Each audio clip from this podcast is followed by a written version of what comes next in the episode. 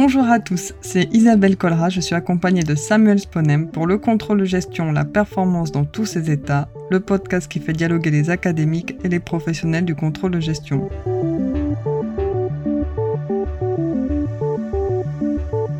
Avec Samuel, nous avons voulu créer ces podcasts comme un dialogue entre praticiens académiques du contrôle de gestion.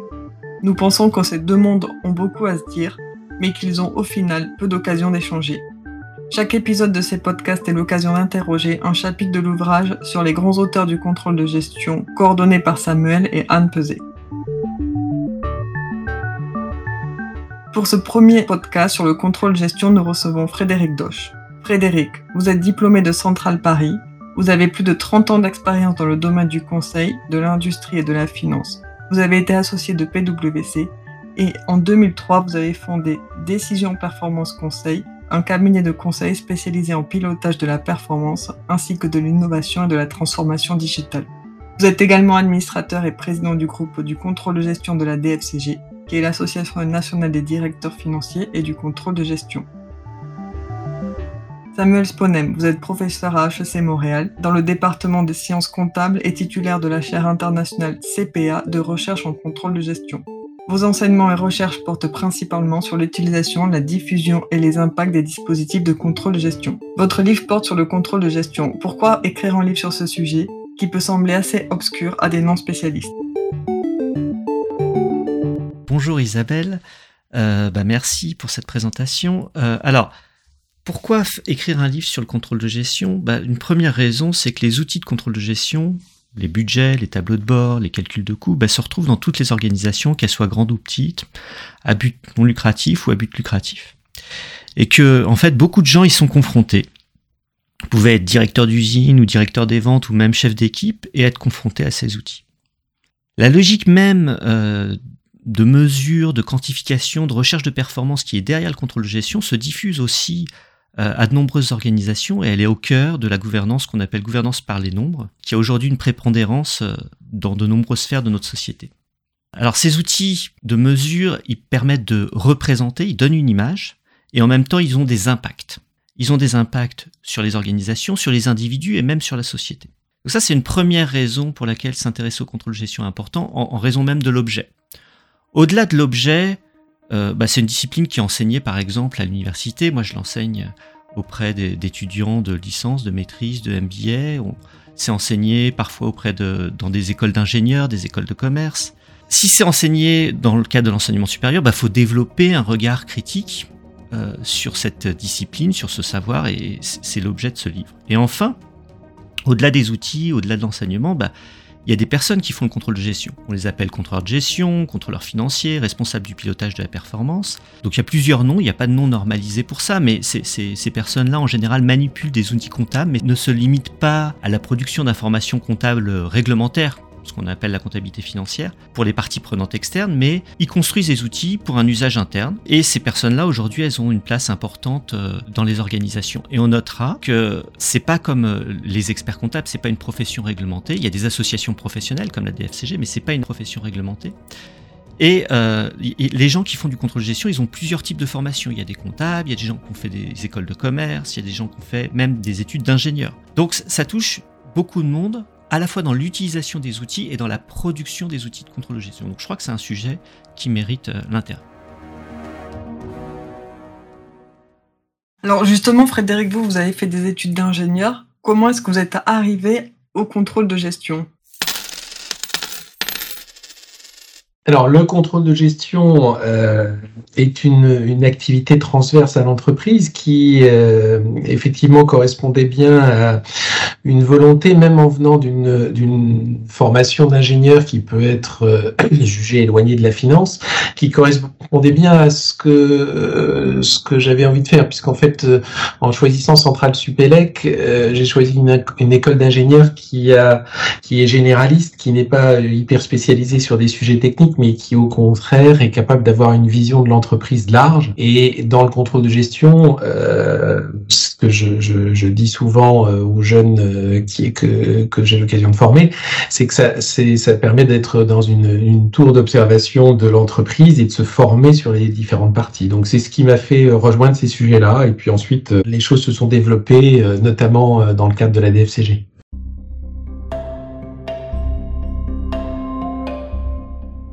Samuel, on parle du contrôle de gestion. Est-ce que vous pouvez essayer de le définir pour que nos auditeurs comprennent de, quoi il s'agit précisément? Oui, alors euh, on parle euh, souvent de contrôle de gestion. On peut aussi parfois parler de comptabilité de gestion, de comptabilité de management, comptabilité analytique. Toutes ces choses se ressemblent un petit peu. Euh, mais globalement, c'est une discipline qui est en lien avec la comptabilité financière, mais et qui repose en partie sur la comptabilité financière, mais qui ne s'y limite pas, euh, et qui vise à produire, à diffuser des informations financières et non financières pour aider à la conduite des organisations. Alors, euh, en fait, c'est une discipline qui s'est construite d'abord euh, aux États-Unis, même s'il y avait déjà des outils de contrôle de gestion en Europe et dans d'autres pays, mais globalement, elle a été définie aux États-Unis, notamment à Harvard, où il y a eu un professeur Robert Anthony qui a tenté de proposer une définition dès les années 60 en disant que le contrôle de gestion, c'est le processus par lequel les managers obtiennent l'assurance que les ressources sont obtenues utilisées de manière efficace et efficiente pour la réalisation des objectifs de l'organisation. Et ce qui est important dans cette première définition, c'est d'avoir en tête qu'en fait, le but du, contrôle de gestion, c'est de développer un, un, certain nombre de dispositifs, de techniques pour faciliter la prise de décision, l'améliorer en facilitant en fait une gestion par les, par les données en fait, en donnant une représentation de l'organisation. Alors dans une deuxième définition en 88, euh, Anthony nous dit que c'est un processus par lequel les managers influencent d'autres membres de l'organisation. Et là, on voit en fait une deuxième fonction du contrôle de gestion qui est de dire bah, les données qu'on produit dans les instruments de contrôle de gestion, ils ont aussi pour objectif d'influencer les autres, d'orienter les comportements et d'assurer la convergence des buts.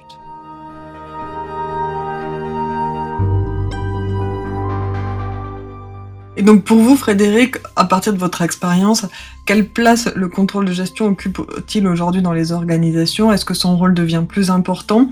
Ce que nous décrit Samuel, c'est quand même, euh, c'est quand même un des éléments euh, fondamentaux de, de, de l'organisation. Comment vous analysez, euh, vous analysez la situation aujourd'hui? Je pense que le rôle du contrôleur de gestion euh, a beaucoup changé dans les quelques années qui, qui, ont précédé, pas seulement à cause du, du Covid, mais euh, ça avait déjà commencé avant et est en train de se transformer. Alors la notion de poser des chiffres, comptabilité analytique, euh, reporting, euh, est, est, évidemment toujours à l'ordre du jour du contrôleur de gestion qui se doit de fournir des informations fiables dans des délais rapides. Et plus il y a des périodes de crise, plus on lui demande de, de les fournir vite et précisément. Mais du rôle de contrôleur financier ou de contrôle de gestion, euh, il a un vrai rôle à valeur ajoutée sur le, le, le management de la performance parce que les problématiques des entreprises notamment depuis le Covid, mais aussi dans cette période euh, actuelle d'inflation et d'incertitude euh, et d'incapacité à, à, modéliser le futur ou à prévoir euh, grand-chose, font que la valeur ajoutée du contrôleur de gestion, c'est évidemment de sortir des chiffres fiables, mais c'est aussi, au-delà de ça, d'être capable de mieux gérer la performance dans un environnement incertain. Classiquement, là actuellement, euh, les problématiques euh, sont euh, augmentation des coûts des matières premières ou, inflation. Comment on peut pas le raisonnement, il n'est pas seulement analytique sur comment on peut faire le pricing et, et, et absorber ces augmentations de matières premières. Il est plus global dans une entreprise, c'est-à-dire quel est mon marché, qu'est-ce que le marché il est capable de d'absorber donc on voit des analyses de, de, de, performance qui sont globales plus que des, des, activités de comptabilité analytique. Et je pense que le, le mouvement de transformation, il avait commencé euh, fortement il y a, il y a 4-5 ans. On a vu ça dans l'observatoire, on y reviendra peut-être tout à l'heure. Il s'est, accéléré avec le Covid où la demande vis-à-vis du manager de la performance, euh, c'était d'avoir des chiffres, mais aussi d'avoir, d'être capable d'avoir plus d'agilité. Il est en train de se transformer à nouveau, pas seulement à cause de l'inflation, mais aussi à cause du flux des données et de, de la gestion des données dans l'entreprise. Donc, la prise de conscience de, des entreprises de la richesse euh, qu'elles ont en interne sur la somme des données qu'elles sont, capables de collecter et de gérer font qu'elles sont de plus en plus, euh, et c'est déjà fait pour certaines, data-driven et, et de plus en plus capables d'exploiter ces données. Et la transformation du contrôleur de gestion en manager de la performance, c'est bien euh, la capacité à s'appuyer sur ces données au service de la performance et pas seulement euh, se limiter à la production de reporting. C'est bien la capacité à, exploiter ces données. Alors dans l'entreprise, c'est l'IoT qui propose des données et qui, permet d'identifier tout un tas d'éléments de, gestion de la performance dans la production industrielle, par exemple mais tous les secteurs d'activité ont, ces aspects-là. Et le contrôleur de gestion, s'il veut effectivement apporter de la valeur ajoutée, il faut qu'il se saisisse de ces nouvelles problématiques. Parce que sinon, les opérationnels, par exemple les, gens du marketing, se saisissent des données et, les utilisent. Donc le manager de la performance se doit d'être euh, innovant sur ces aspects-là. Et, là, dans ce, euh, dans, ce focus-là, on on s'éloigne un peu de la comptabilité analytique. Donc, je dirais pour finir dans cette transformation, il se doit aussi d'automatiser euh, tout ce qui est production d'informations, autant que faire se peut, pour être capable de dégager du temps sur les tâches à valeur ajoutée euh, sur lesquelles il fera la différence.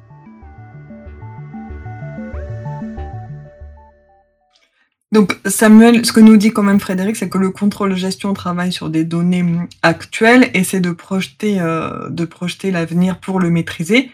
Alors pourquoi vous, vous avez travaillé sur les grands auteurs? Qu'est-ce que ces auteurs du contrôle gestion peuvent dire aux praticiens d'aujourd'hui? Oui, alors on enseigne euh, et, on enseigne, et on transmet le savoir euh, dans le domaine du contrôle de gestion très souvent euh, d'un point de vue technique. C'est-à-dire qu'on apprend le fonctionnement d'un certain nombre d'outils, comment faire un budget, comment calculer un coût, et on l'enseigne comme si c'était quelque chose de naturel, d'essentialisé dans une certaine mesure, sans vraiment se poser la question de comment sont nés ces outils et, qu'est-ce qu'ils transportent derrière. Pourtant, le, le contrôle gestion, c'est quand même une, une, construction sociale. C'est une construction sociale qui est apparue au cours du XXe siècle dans les grandes organisations, notamment les grandes organisations américaines, je l'ai déjà dit. Euh, mais quand on examine ce que disent les grands auteurs, par exemple, on voit que les chiffres, c'est vraiment une construction, c'est-à-dire qu'il n'y a pas de vérité dans les chiffres qui sont produits par le contrôle de gestion. Et il y a tout un tas de débats entre les grands auteurs sur la manière dont on calcule par exemple un coût, qui n'a rien d'évident parce qu'en fait ça repose sur un certain nombre d'hypothèses. Donc il y a des gens qui ont proposé des, méthodes différentes, et ça on les voit euh, dans ces grands auteurs, et puis il y a des gens qui ont discuté aussi euh, d'un certain nombre de problèmes techniques pour réussir à, calculer euh, correctement un coût, puis en se demandant d'ailleurs à quoi sert ce calcul de coût. Un deuxième domaine dans lequel il y a une forme de naturalisation du, comment dire, du, contrôle de gestion, c'est dans le mode de management qui est sous-jacent au contrôle de gestion. Quand même, derrière le contrôle de gestion, il y a un mode de management contractuel par les nombres, une forme de direction par objectif. Euh, le modèle canonique, c'est vous fixez des objectifs, vous les mesurez, vous décentralisez, vous suivez les résultats, vous gérez par exception, ça veut dire quoi? Ça veut dire que s'il y a des écarts entre ce qu'on avait prévu et ce qui se passe, bah, on va intervenir. Et ensuite, vous attribuez des primes pour motiver euh, les, gens dans les organisations. Donc c'est une vision euh, très, euh, très américaine, contractuelle des, des, relations sociales, qui fonctionne, qui a quand même beaucoup d'apports, hein, qui permet la gestion à distance des grandes organisations, qui permet la décentralisation, qui permet de responsabiliser et de motiver. C'est un mode de management très puissant, mais il est né dans un contexte particulier. C'est ça ce qu'on voit quand on examine les grands auteurs, c'est que le contrôle de gestion euh, tel qu'on l'enseigne, mais aussi tel qu'on le pratique en partie aujourd'hui, euh, il est né dans des grandes, notamment chez General Motors, dans des grandes organisations multidivisionnelles, industrielles, euh, mais avec des gens qui étaient d'abord des ingénieurs et qui connaissaient très bien le domaine dans lequel ils intervenaient, mais qui se permettaient, puisqu'ils avaient une bonne connaissance du, du domaine, de rajouter des chiffres pour gérer à distance. Et ça a très bien fonctionné. Mais ce modèle-là, il repose sur un certain nombre d'hypothèses. On peut fixer des objectifs, on peut les mesurer, on peut découper l'organisation, etc., etc. Et il a un certain nombre d'effets pervers. Hein. Euh, ça favorise souvent le court terme, ça favorise la compétition plutôt que la coopération, ça prend en compte que ce qui se mesure. Donc, en examinant euh, les, grands auteurs, on va pouvoir un peu déconstruire ce qu'il y a derrière le contrôle de gestion. Et on voit d'ailleurs qu'il y a une diversité de grands auteurs. Alors justement, qui sont ces auteurs en contrôle de gestion Les premiers auteurs sont des praticiens, c'est-à-dire des, ingénieurs souvent pour les calculs des coupes ou des gestionnaires, des managers euh, qui ont écrit sur leurs pratiques de contrôle de gestion. Puis il y a aussi des consultants, des membres d'associations professionnelles, des académiques.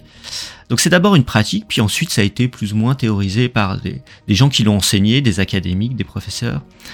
Euh, qui ont voulu euh, mettre en forme quelque part le savoir qu'on pouvait avoir en contrôle gestion. Et il y a une dynamique en fait entre ces différents acteurs dans la construction du savoir de contrôle gestion. Donc il y a des gens qui ont proposé des outils, qui les ont euh, théorisés, les fondateurs qu'on a appelés les fondateurs, les missionnaires, qui l'ont diffusé, et puis ensuite il y a des, des académies qui ont mis en forme, théorisé et critiqué.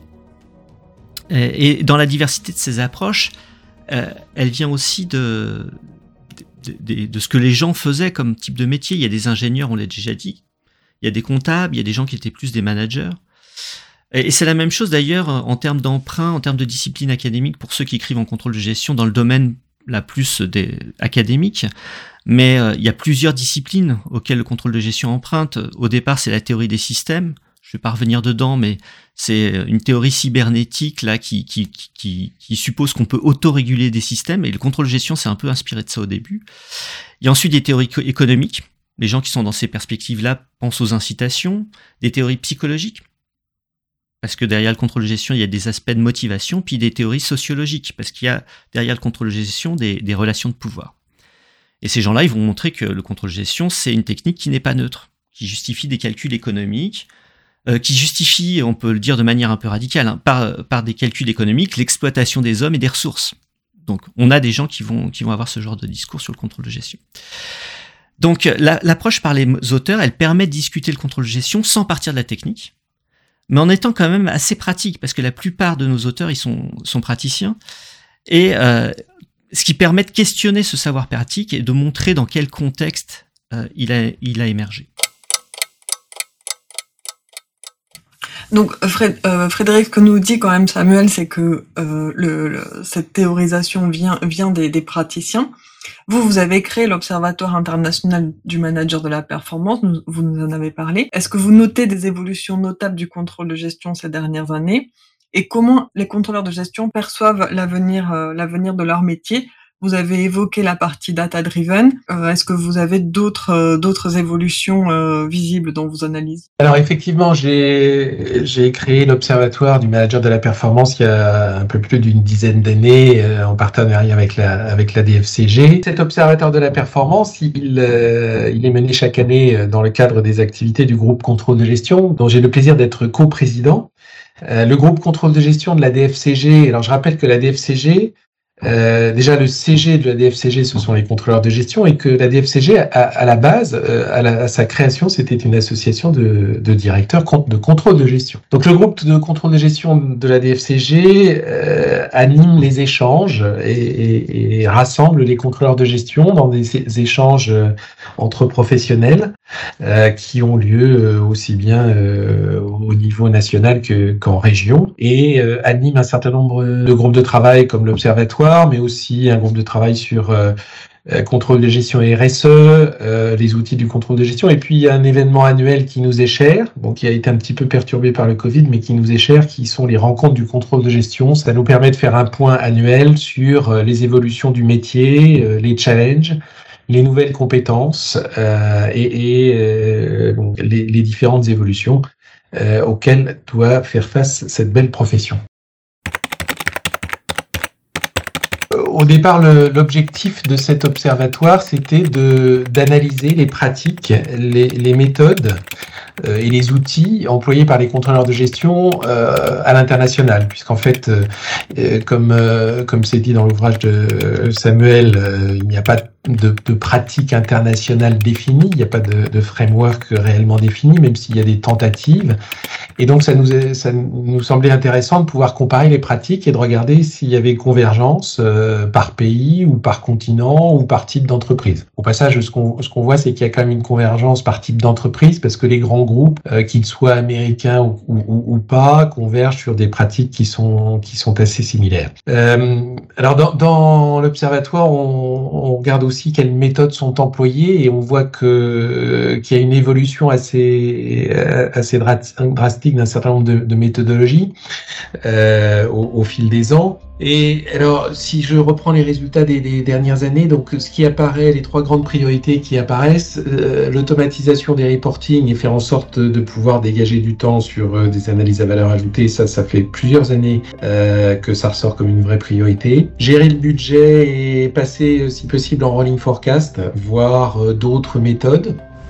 Euh, est également un élément euh, majeur parce que passer trop de temps sur un budget euh, dans, dans, dans, des périodes d'incertitude n'a pas forcément de réalité. Ceci dit, on voit bien que déjà passer à du rolling forecast n'est pas toujours d'une simplicité biblique passer à des, à des, des, des, méthodes de type Beyond Budgeting euh, est, est, éventuellement encore plus compliqué et souvent attaché pour le coup à la culture de l'entreprise. Euh, donc en tout cas, il y, a, il y, a, un vrai questionnement entre budget, rolling forecast, voire euh, BBZ. Et le troisième élément qui est ressorti l'année dernière, c'est pour automatiser les reporting, il faut être capable d'avoir de, des compétences IT, d'avoir des systèmes qui tiennent la route, d'aller analyser les données. Donc ça veut dire qu'en termes de, de, compétences, on avait déjà besoin de compétences, de soft skills, de, de, contrôleurs de gestion, de manager de la performance qui soient capables d'avoir des relations humaines importantes, de, savoir convaincre, savoir argumenter. Euh, là, on voit aussi une recrudescence de, besoins de talents qui sachent non pas développer de l'IT, mais euh, mener un projet informatique euh, non pas être data scientist, mais être capable d'appréhender les données, d'appréhender les flux de données et de dialoguer avec des data scientists. Donc la profession de contrôle de gestion, elle va pas se transformer en développeur IT ou en data scientist, mais, mais elle a quand même une évolution très forte en ce moment sur euh, la capacité à aller chercher la donnée là où elle est euh, et à pas seulement raisonner en, en, KPI.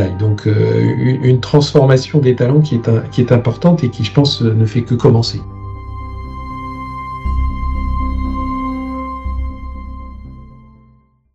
Merci Frédéric, merci Samuel pour ces premiers pas dans l'univers du contrôle de gestion. À l'issue de cet échange, je retiendrai que nous en avons une définition claire. Le contrôle de gestion vise à développer des dispositifs et des techniques pour faciliter la prise de décision et orienter les comportements. Comme vous venez de le souligner, il est en pleine évolution. S'il est né de la comptabilité analytique, son rôle s'élargit aujourd'hui pour s'approcher du rôle de manager de la performance. C'était Isabelle Collera et Samuel Sponem pour le contrôle de gestion à la performance dans tous ses états, le podcast qui fait dialoguer les académiques et les professionnels du contrôle de gestion. Au montage et à la réalisation Stéphanie Ruwander avec l'assistance de Marina Goguet. Dans le prochain podcast, nous parlerons d'Henri Fayol, auteur que nous avons tous étudié à l'école, mais qu'a-t-il à dire aux contrôleurs de gestion du XXIe siècle?